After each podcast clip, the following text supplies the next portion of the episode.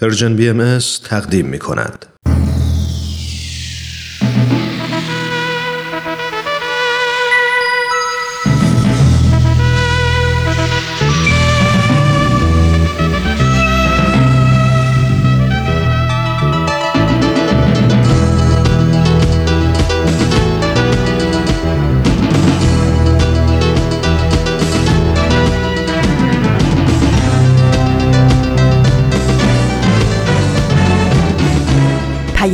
دوست. برنامه ای برای تفاهم و پیوند دلها.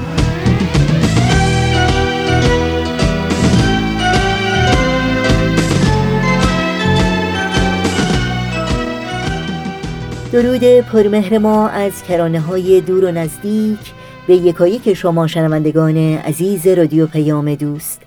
در هر گوشه و کنار این دهکده زیبای جهانی که شنونده برنامه های امروز رادیو پیام دوست هستید امیدوارم تندرست و ایمن و پاینده باشید و روز خوب و پر امیدی رو سپری کنید.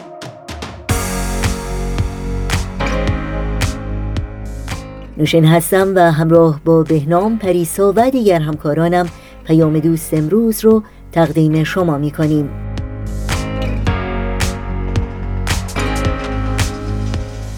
شنبه 19 بهمن ماه از زمستان 1398 خورشیدی برابر با هشتم ماه فوریه 2020 میلادی رو درگاه شمار ورق می‌زنیم. برنامه های چشمه خورشید نرگس شیراز و کلمات مکنونه بخش های پیام دوست امروز خواهند بود که امیدواریم از همراهی با اونها لذت ببرید.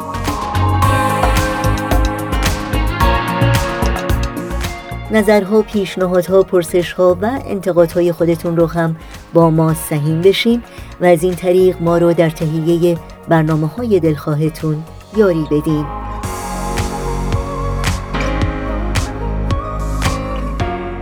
اطلاعات راه های تماس با ما و همینطور اطلاعات برنامه های رادیو پیام دوست در صفحه تارنمای ما www.persianbahaimedia.org در دسترس شماست.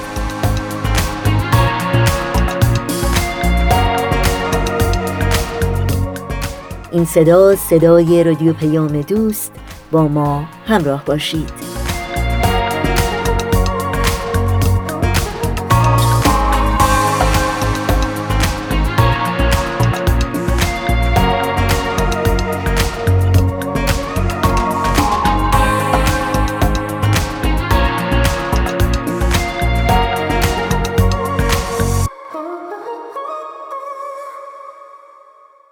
شنوندگان عزیز پیام دوست امروز رو با برنامه تازه‌ای از مجموعه چشمه خورشید که به مناسبت دویستمین سالگرد تولد حضرت باب تهیه شده آغاز می کنیم. این شما و این هم برنامه این هفته چشمه خورشید که رامان شکیب همراه با استاد بهرام فرید تقدیم می کنند.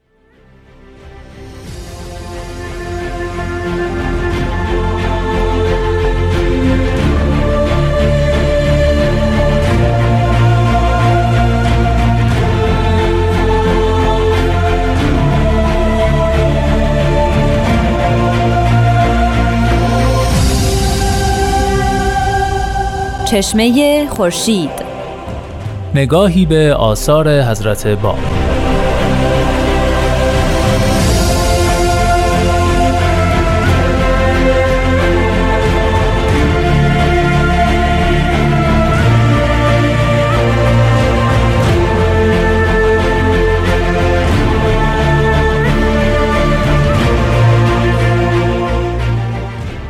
شنوندگان عزیز رادیو پیام دوست وقت شما بخیر.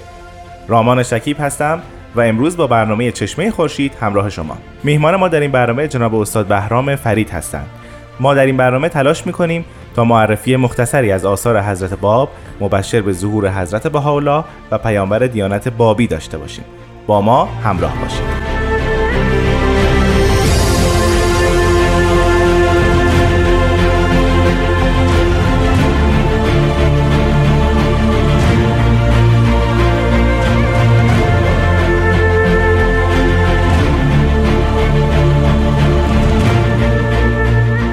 جناب فرید وقت خوش. خیلی خوشحالم که شما رو در استودیو رادیو پیام دوست می‌بینم. وقت شما و شنوندگان عزیز هم خوش باشه و منم ممنونم که فرصت پیدا کردم در خدمت شما باشم. خواهش می‌کنم.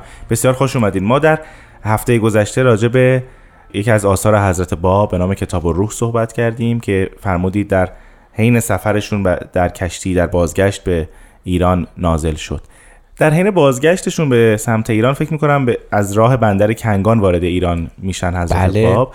طبیعتا اقامتی کوتاه و مختصری باید مسافرین در اون شهر داشته باشن. درسته بله. آیا اثری در اینجا ما از حضرت باب مشاهده می‌کنیم؟ اگر اجازه بدید من یه تاریخی رو خدمت شنوندگان عزیز عرض بکنم. حضرت باب بعد از مراسم حج به سوی ایران بازگشتن. به احتمال خیلی زیاد در حوالی ده ربیع الاول 1261 از بندر مخا خارج میشن.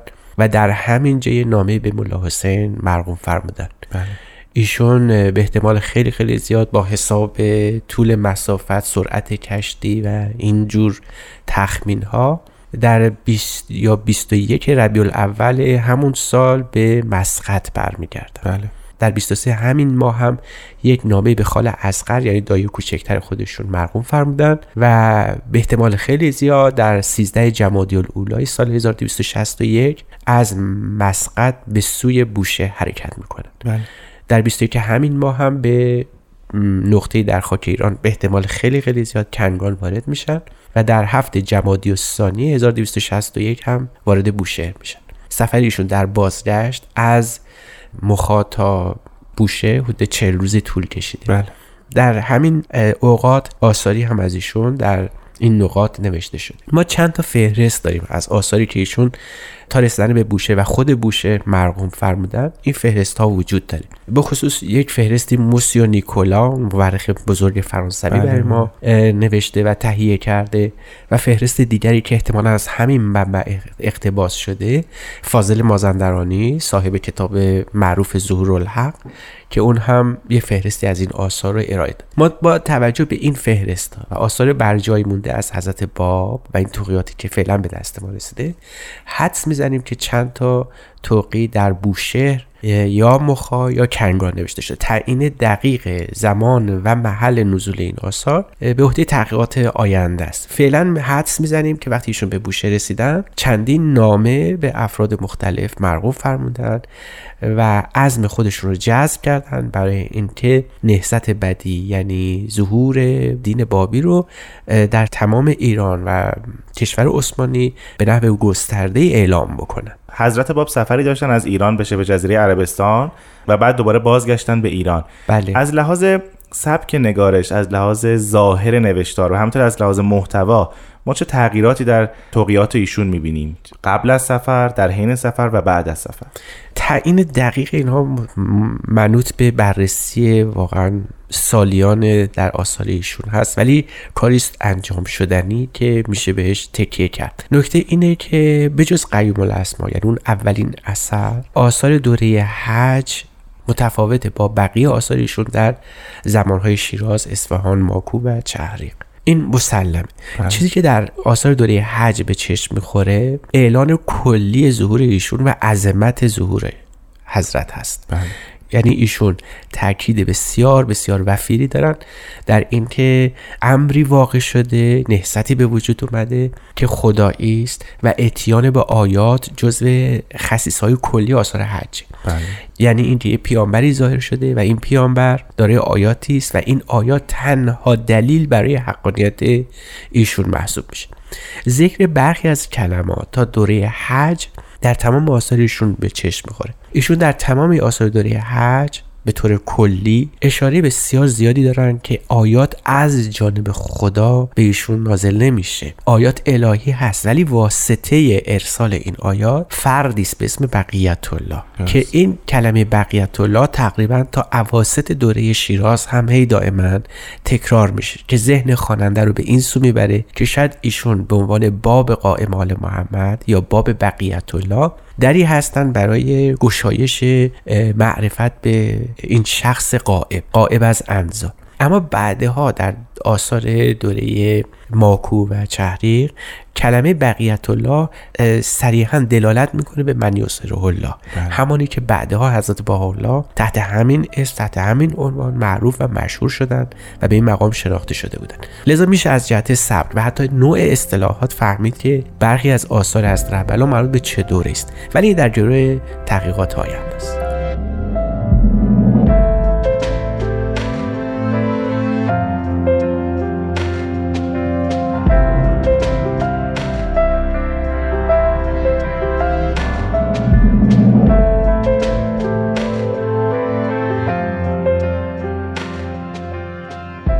شنوندگان عزیز به برنامه چشمه خورشید گوش می‌دید. جناب فرید شما اشاره کردید که در حوالی بازگشت حضرت باب از سفر حج به ایران ما شاهد نزول چند توقی از سوی ایشون هستیم. این توقیات آیا مخاطبانی دارند یا فقط به صرف اراده ایشون نازل شدن هر دو. یعنی برخی از آثار به خواهش در جواب سوالات افراد بوده و برخی از این توقیات به حسب مأموریت یا ابلاغ امر به افراد خاص انجام شده و صادر شده. یه دسته از این توقیات حداقل پنج اثر از بله. حضرت اعلی بعد از سفر حج خطاب به ملا حسین یعنی همون اول و من آمن است که مخاطب قریب الاسما هم به نوعی بوده است. یکی از این توقیات رو ما اینجا می‌تونیم بررسی کنیم. توقی اینجوری شروع میشه. بسم الله الرحمن الرحیم. شهد الله لعبده فی ذلک الکتاب انه قد آمن بالله و آیاته. یعنی به نام خداوند خدا گواهی میده به این بندش که در این کتاب اولین کسی بوده که مؤمن شده و کانه علی صراط حق مبین. و او راه درستی رو داره میره. و این نزال کل کتاب ذکر من بقیت الله لمن اراد ان یومن به آیات ربه. یعنی این کتاب یه ذکری از جانب بقیت الله که پیش از این توضیحش رو خدمتتون بله بله. بعد در اونجا میفرمایند که در همین اثر به جناب ملا حسین میفرمایند که تو معموری که این وظیفه ابلاغ امر رو به مردم به نحو درست و شایسته انجام بدی.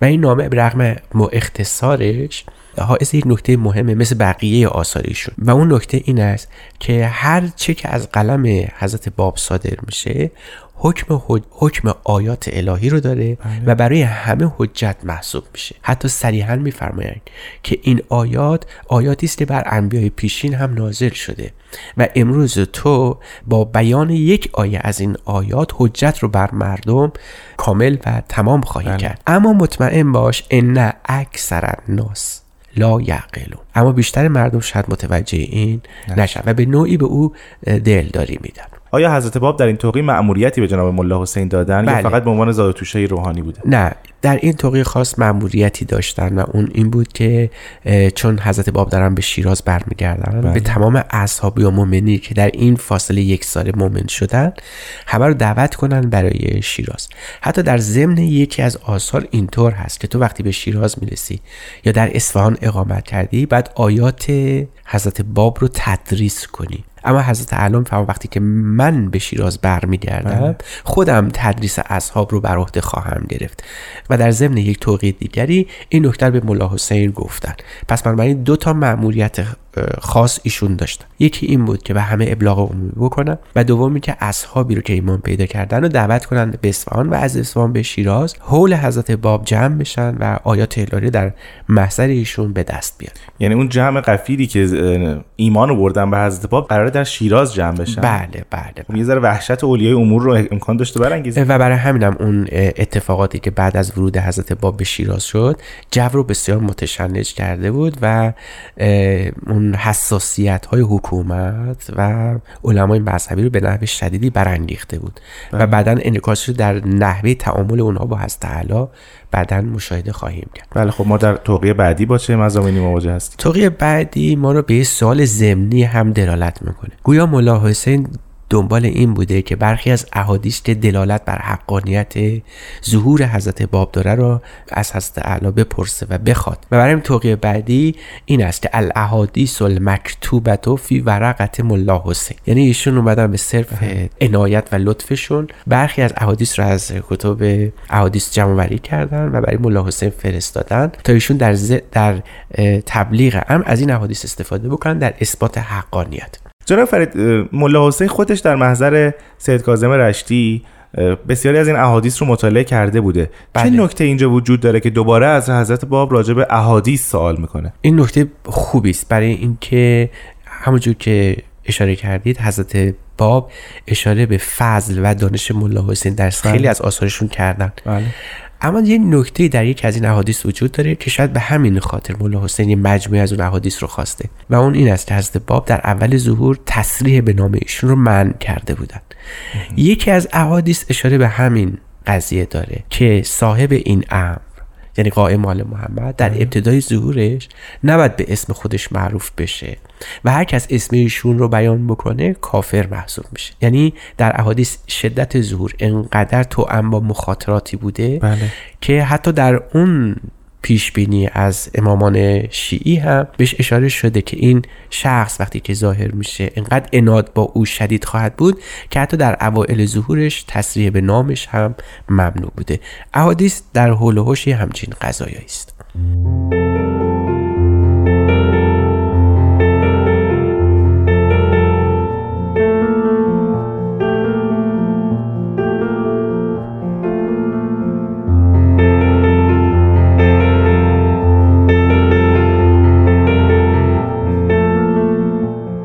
استاد تا اینجای کار از اون پنج توقیی که فرمودین دو توقیش رو توضیح مختصری دادیم و معرفی کردیم. در توقیات دیگر خطاب به جناب ملا حسین چه مزامینی نهفته است؟ یکی از این توقیات حاوی نکته بسیار مهمی است و اون عظمت ظهور ایشون هست. در اونجا صریحا این آیه خطاب ملا حسین عنوان شده.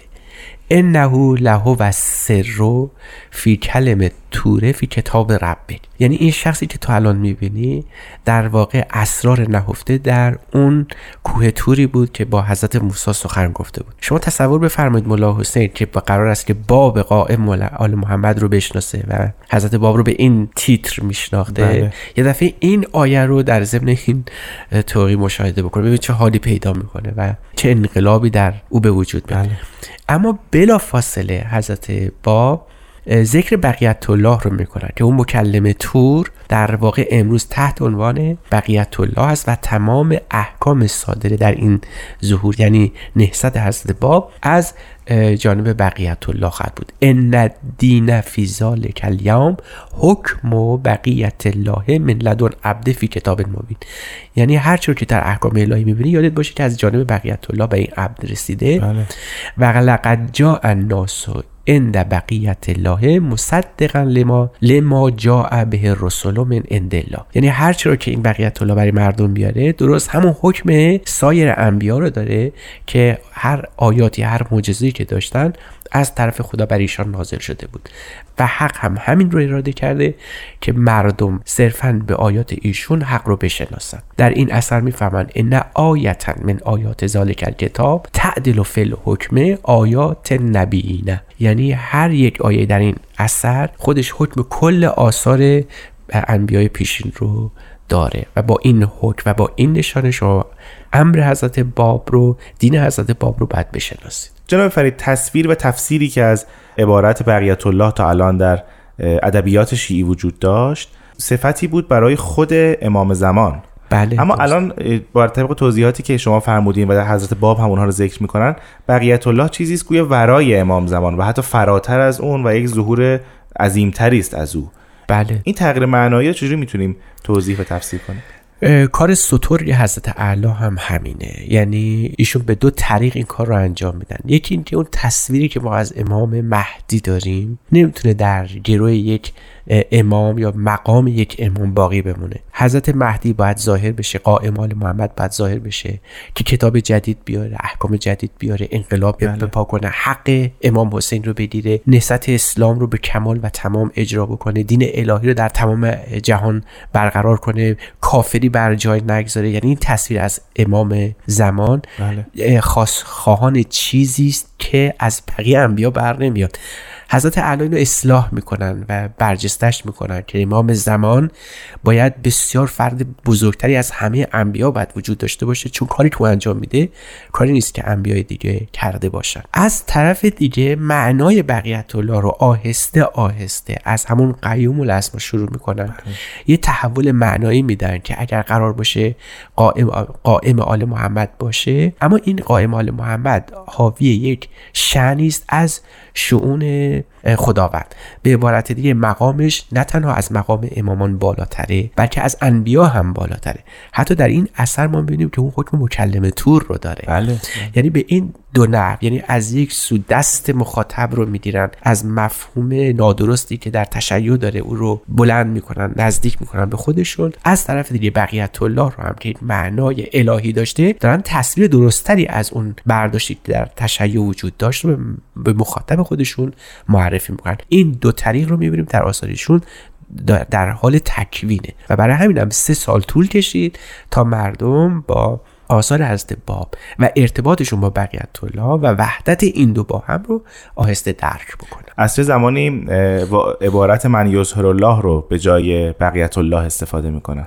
خب این بعد بررسی دقیق می‌خواد ولی به صورت تخمینی باید بریم که از بعد از قریه کلین و سیادهن یا مثلا ماکو به این طرف ما می‌بینیم که بقیت الله آهسته آهسته کمرنگ تر شده و از این به بعد کلمه منیوس الله جای اون رو گرفته و می‌دانید که بشارات حضرت باب به منیوس الله یکی از پرمایه ترین نکته ها در کلی آثارشون در سه سال آخر ظهور. جناب فرید تقریبا به انتهای برنامه رسیدیم و چون وقتمون کم هست آیا نکته دیگری در این توقیه هست که بخواین ذکر کنیم؟ بله دو تا نکته خیلی اساسی در این فرصت کوتاه میشه عرض کرد و اون اینه که اولا بارقه احکام جدید در این توقی به چشم می‌خوره بله. چون در این توقی آمده یکی این است که به مولا حسین می‌فهمم اگر فرصت نکردی و با من به حج بیت یعنی حج مکه نیامدی همینقدر که بیای شیراز خونه من حج تمام میشه. ببینید این ترادف ذهنی این این ترادف معنایی یعنی بین کعبه و خونه ایشون بعدها تبدیل میشه به حج و این خیلی خیلی مهم. دوم این است که مردم در مورد مقامشون حتما به اختلاف خواهند رسید. یعنی مؤمنین هم در فهم مقام حضرت باب هم باز ممکنه اختلاف داشته باشن. اما هر چرا که به اختلاف نشستید چه در آیات چه در مقام ایشون فسالو منی. از من بپرسید فسالو منی کل ما تحبون و ما لا یعلمون. هر که نمی‌دونید یا دوست دارید رو از من بپرسید. این می‌دانیم که یکی از بشارتی بوده که به ظهور حضرت قائم در عرف شیعی یا حضرت مهدی در اهل تسنن داده شده بود که او همه چیز رو برای همین مردم تعبیر خواهد کرد و هر کسی هر سوالی داشته باشه او پاسخگو خواهد بود بله. و به این ترتیب ملا حسین و سایر مؤمنین یقین پیدا می‌کنند که این شخص هم می‌تواند باب قائم آل محمد باشه و به یک تعبیری خود قائم آل محمد بله. مهدی موعوده خیلی از شما ممنونم جناب فرید که امروز وقتتون رو در اختیار ما گذاشتید. وقت برنامه به پایان رسیده. ما انشاءالله در هفته بعد راجع به دو توقی دیگر هم صحبت خواهیم کرد. در خدمت شما هستم. خواهش می‌کنم. شنوندگان عزیز از شما هم بسیار سپاسگزارم. تا هفته آینده خدا نگهدار.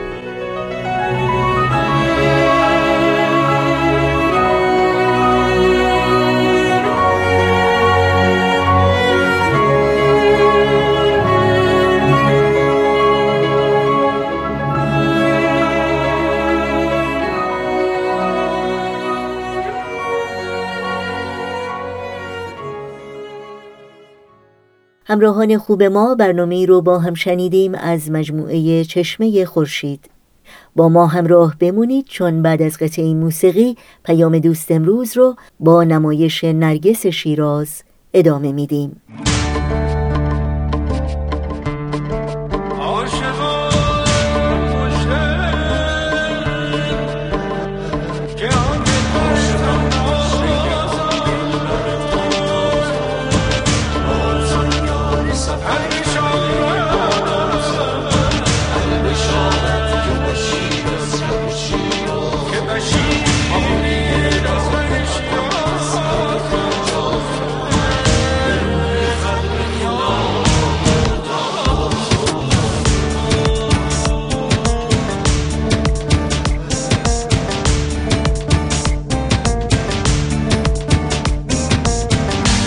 صد مجده و تبریک بود عید امروز. مهر حق از افق غیر رخشید امروز. به مهدویت بر همه تابید امروز. در فلک رفت کند مطرب ناهید امروز. دهر از شوق و شب عیش و طرف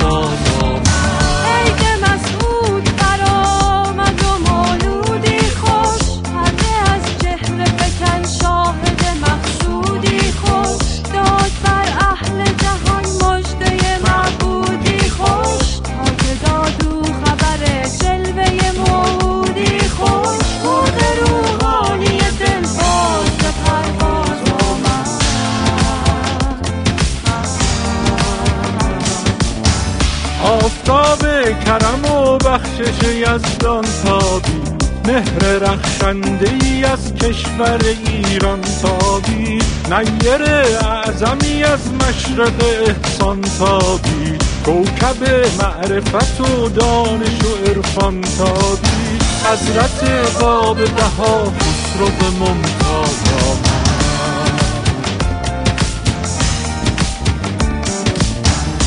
ممتاز کرد دولت و از بخت بلند اختر ما که چون این جلوه نمود اسن رخ دلبر ما. یار غمخوار شد و لطف خدا یاور ما. شاهد شکر ما دلبر جان پرور ما. با هزار و رو به پسر ناز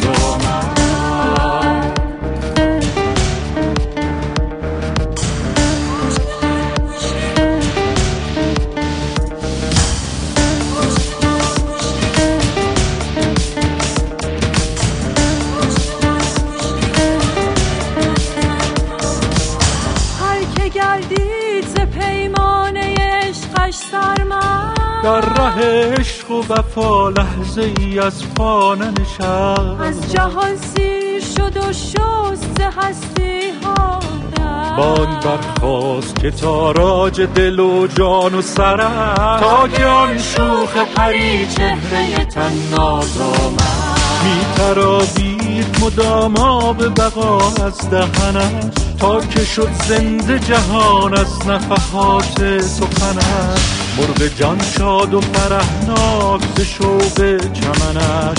طرب انگیز به یاد نب شکر شکنش توزی طبع هوانی به آواز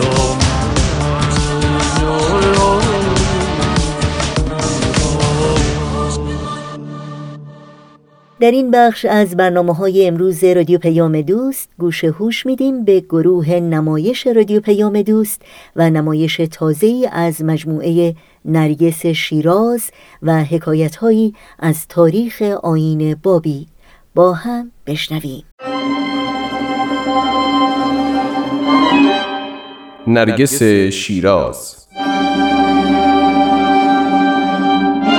بر اساس تاریخ نبیل زرندی و منابع تاریخی دیگر. قسمت دوم.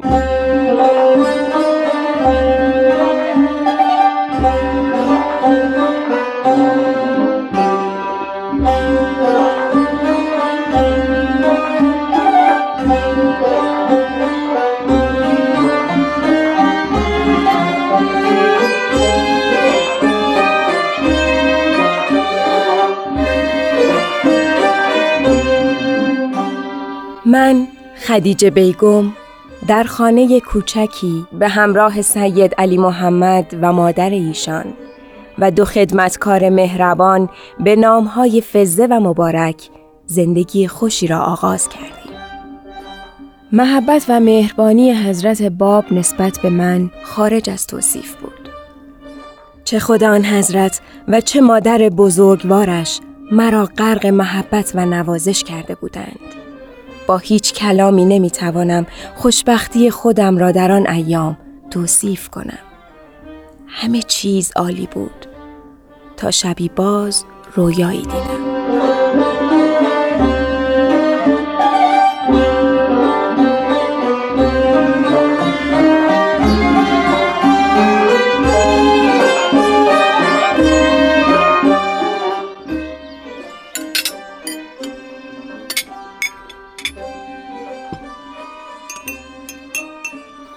خانم صبحانه را جمع کردم.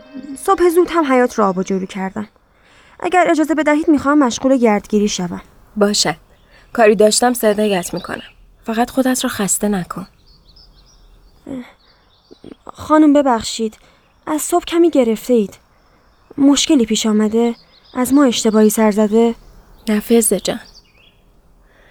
یعنی قصه هم آنگونه پیداست که تو هم متوجه شده ای؟ از اذان صبح تا به حال نگرانی شما در چشمانتان پیداست. سر صبحانه که دیدم با آقا صحبت می کردید خواستم فضولی نباشد و به مطبخ آمدم. کاری از من برمی آید ببخشید اصلا نباید میپرسیدم. اگر اجازه بدهید مرخص می شود نه بمان. دیشب رویایی دیدم و به هنگام صبح تعبیرش را از ایشان پرسیدم. خیر باشد خانم. تا خیر و صلاح را چه تعبیر کنی؟ قول می دهی رازم را حفظ کنی؟ البته خانم این چه حرفی است؟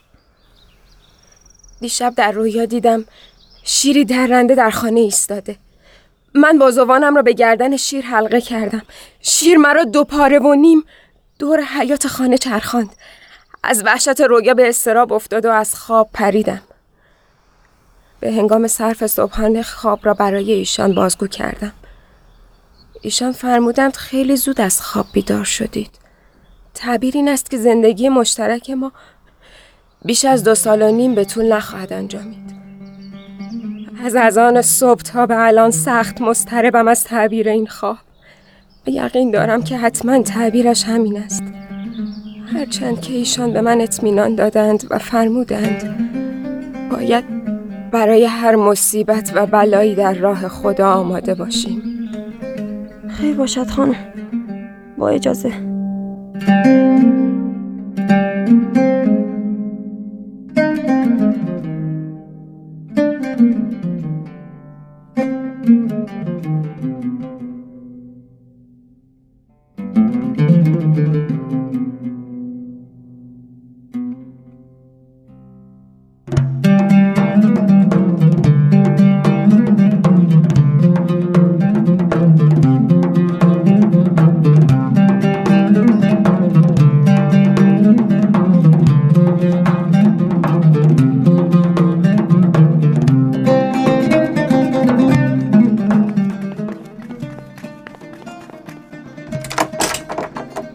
آمدید بسیار خوشحالم. آخر چه شده ما را نصف جان کردی؟ از خانه تا به اینجا نمی‌دانم چگونه آمدم. خبر مهمی است باید خبرتان می‌کردم. به مبارک گفتم شما را در جریان نگذارد تا به اینجا بیایید. تا خودم خبر را بدم و مجدگانی را خود بگیرم. از دست تو فزه چشم مجدگانی را هم می‌دهم. بگو چه شده؟ خانم ما خدیجه بیگم باردار هستن. مبارک باشد. خدایا شکرت ممنونم فزه جان. یک مجدگانی خوب پیش من داری. خدیجه جان خدیجه کجایی دخترم؟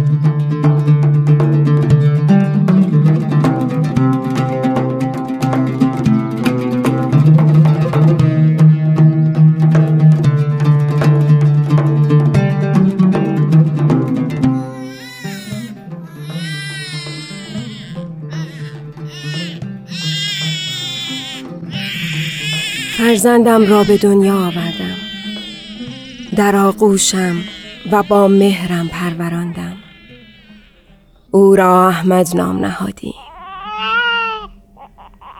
اما خداوند طفلم را از من پس گرفت و اولین داغم را با از دست دادن احمدم تجربه کردم.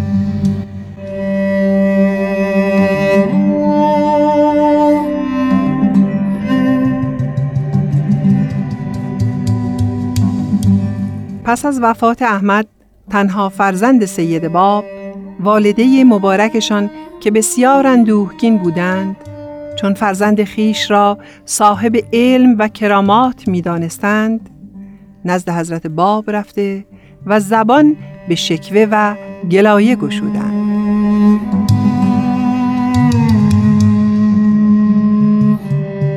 چرا سعی نکردید که فرزند خود را نجات دهید؟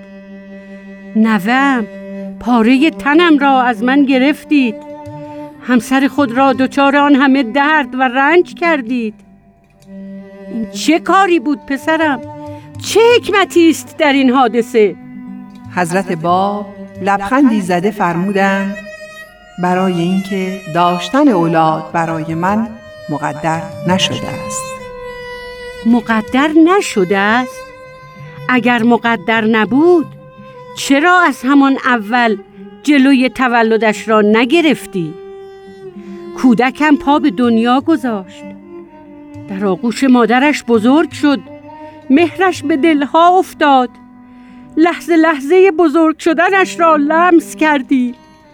حال که موقع دویدن و جهیدن و خندیدنش بود. احمدم را از آغوش مادر گرفتم. در پارچه سپید پیچیدم و تقدیم شما کرده به خاک سپردید آن وقت می‌گویید مقدر نبوده.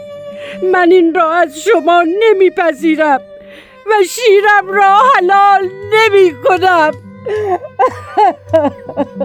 حضرت باب در مقابل غضب مادر و سخنان درشت او تنها سکوت فرمودند. چندی بعد مناجاتی به افتخار احمد از قلمشان نازل شد. اللهم یا اله کاش این ابراهیم تو را هزار اسماعیل بود. تا همه را در راه محبت تو قربانی می نمود. یا محبوبی یا مقصود قلبی. محبت این احمد که بنده تو علی محمد او را در راه تو قربانی کرد. هیچگاه نمی‌تواند شعله محبت تو را که در قلبش افروخته خاموش سازد. تا جانم در پای تو نثار نشود و تا جسمم در راه تو به خاک و خون نغلطد و تا سینم برای تو هدف گلوله های بیشمار نشود. استراب من تسکین نیابد و دل من راحتی نپذیرد.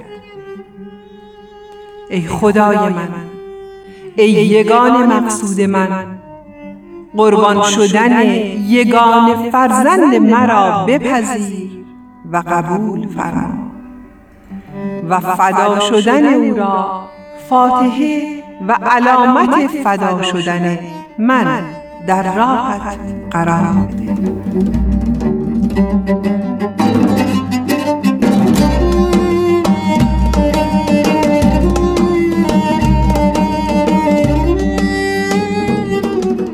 پایان قسمت دوم. شنوندگان عزیز قسمت بعدی نمایشنامه رادیویی نرگس شیراز را از پرژیم بی ام دنبال کنید.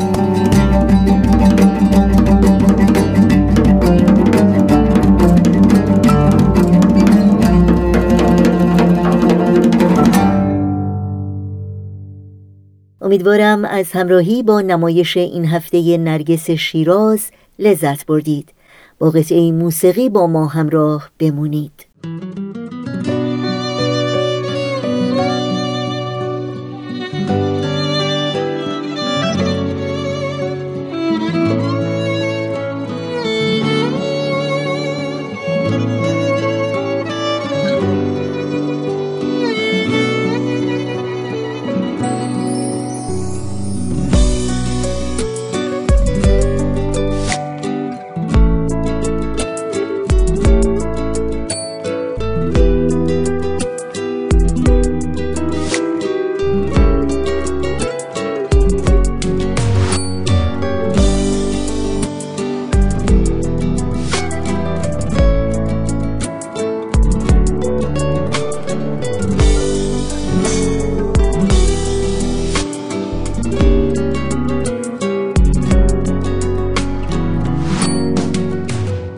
شنوندگان عزیز رادیو پیام دوست اجازه بدین در این فرصت کوتاه اطلاعات راه های تماس با ما رو سریع در اختیار شما بگذارم. آدرس ایمیل ما هست info at persianbms.org شماره تلفن ما 001 703 671 828 828 در شبکه های اجتماعی ما رو زیر اسم Persian BMS جستجو بکنید و در پیام رسان تلگرام با آدرس at Persian BMS contact با ما در تماس باشید.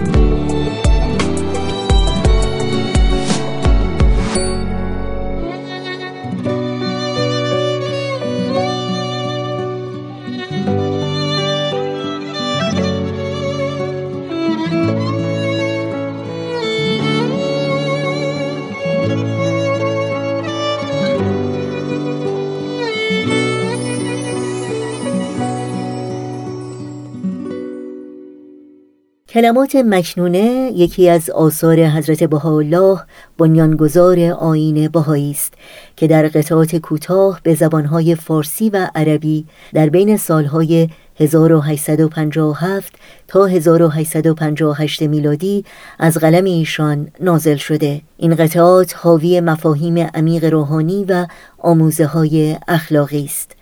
از شما شنوندگان عزیز رادیو پیام دوست دعوت می کنم به بخش کوتاهی از این مجموعه توجه کنید.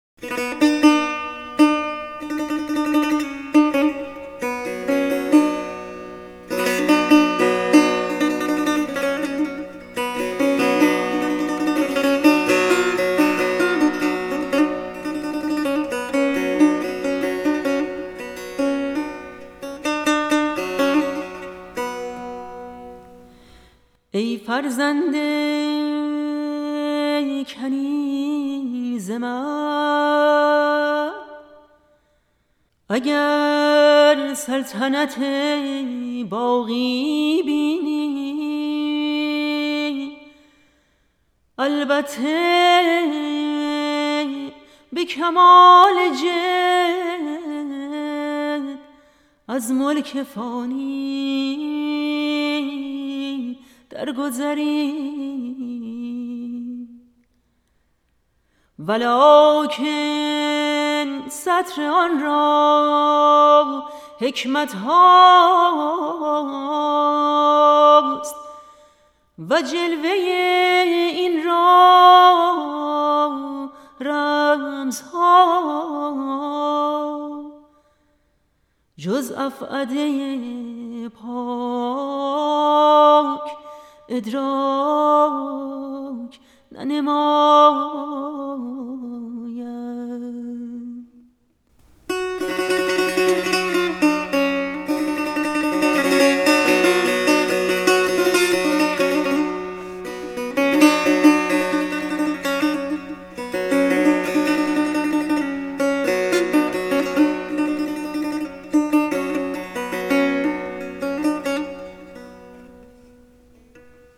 رادیو پیام دوست همراهی می کنید و بخش کوتاهی رو از مجموعه کلمات مکنونه شنیدید.